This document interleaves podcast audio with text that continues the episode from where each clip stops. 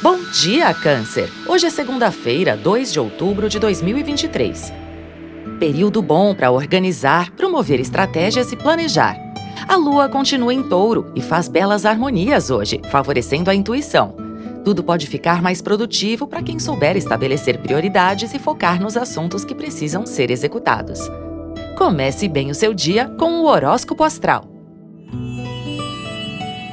Tudo que represente praticidade e conforto fica favorecido. Bom dia também para conversas, estudos e atualizações de informações. É aconselhável pensar nos outros, distribuir os frutos conquistados e espalhar os seus recursos. Assim, pode fortalecer suas relações.